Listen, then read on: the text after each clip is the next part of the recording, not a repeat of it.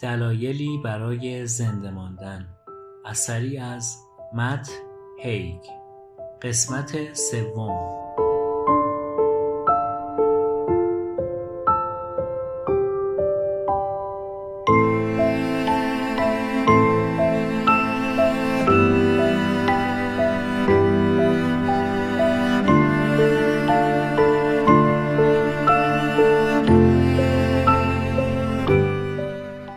خودکشی تو جاهایی مثل انگلیس و آمریکا با توجه به بیش از یک درصد از آمار کشته ها مهمترین دلیل مرگه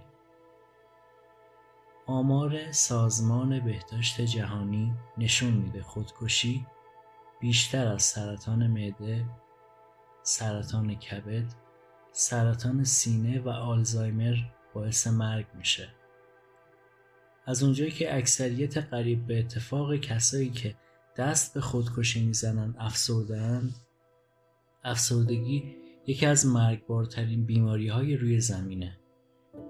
در واقع حتی از مجموع شکل های خشونت مثل جنگ، تروریسم، خشونت خانگی و جرایم با اسلحه هم بیشتر آدم می‌کشه.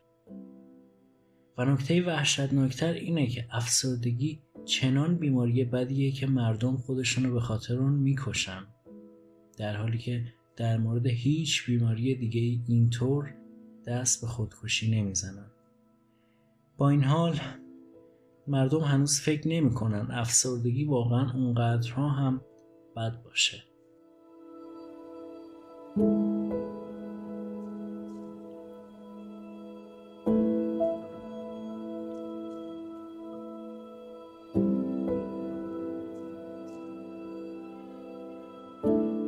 دارو درمانی روی من اثر نداشت.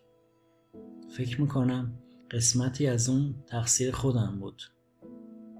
در طول اون زمان وقتی افسردگیم با اختلال حراسی 24 ساعته همراه بود از همه چیز میترسیدم. به معنای واقعی از سایم هم میترسیدم. اگه مدت زیادی به شی نگاه می‌کردم مثل کفش کسن یا ابری چیزی یه چیز وحشتناک داخلش می‌دیدم. یه نیروی منفی که اگه تو چند قرن گذشته بودم ممکن بود شیطون تصورش کنم. اما اون چیزی که بیشتر از همه ازش ترس داشتم دارو یا هر چیزی مثل الکل کمبود خواب خبرهای ناگهانی یا حتی پیغام بود. که می‌تونست وضعیت ذهنیم رو تغییر بده. بعدها تو وقتایی که استراب کمتری داشتم متوجه می شدم که بیش از حد به الکل علاقه دارم.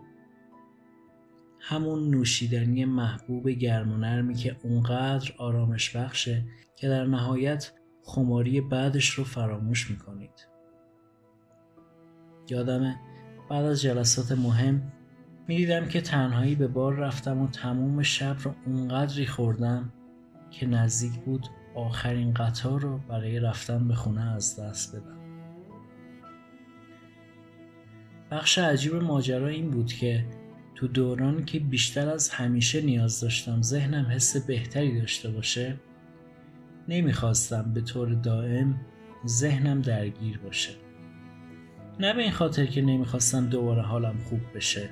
بلکه به این دلیل که واقعا باور نداشتم این اتفاق بیفته و احتمال اون رو کمتر از بدتر شدن اوضاع می‌دونستم. و بدتر شدن برای من وحشتناک بود. بنابراین فکر می‌کنم بخشی از مشکلم به خاطر تاثیر برعکس دارو بود. دیاسفان میخوردم و بلا فاصله بعدش دچار ترس می‌شدم. و همین که حس می‌کردم دارو روم تأثیری داشته ترسم بیشتر می‌شد.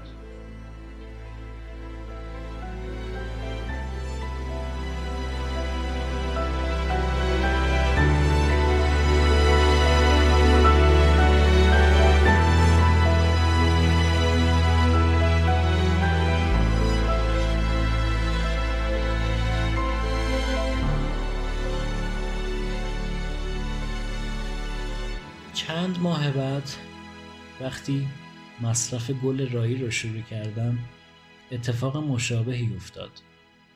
حتی با مصرف مقدار ایبوپروفن هم همین اتفاق می افتاد بنابراین واضح بود که مشکل از دیازپام نیست.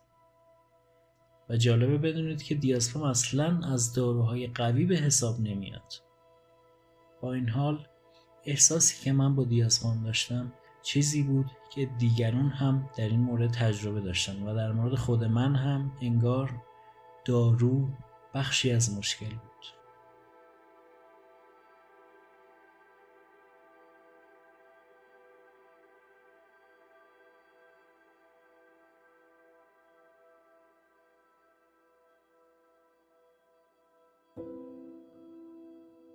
دارو مفهوم فوقالعاده جذابیه. نه فقط برای کسی که دچار افسردگیه یا فردی که یه شرکت دارویی رو اداره می‌کنه بلکه برای کل جامعه. فکری رو تقویت می‌کنه که با دیدن صدها هزار تبلیغ تلویزیونی تو سرمون فرو کردن.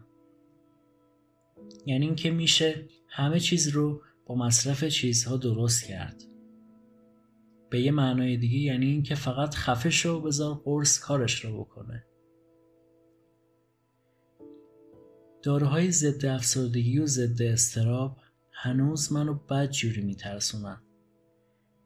اینکه اسمشون شبیه اسم موجودات خبیس داستانهای علمی تخیلیه وضع رو بدتر می‌کنه.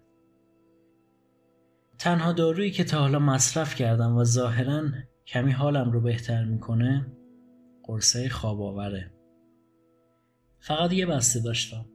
اونم تو اسپانیا خریده بودم. جایی که تو داروخونه هاش کتای سفید میپوشن و مثل دکترها حرف می‌زنن. فکر می‌کنم مارکش دورمیدینا بود.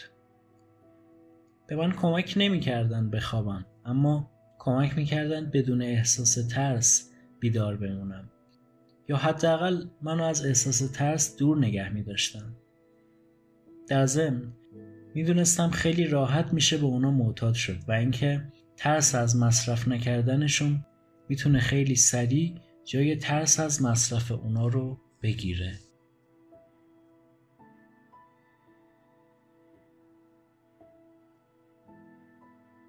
قرصای خواب آور به من این توان رو دادند که به کشورم برگردم. آخرین روز اقامتمون تو اسپانیا رو یادمه اون موقع پشت میزی نشسته بودم و چیزی نمی‌گفتم در حالی که آندرا به کسایی که برای اونا کار می‌کردیم یعنی اندی و دان توضیح می‌داد که ما داریم به کشورمون برمیگردیم.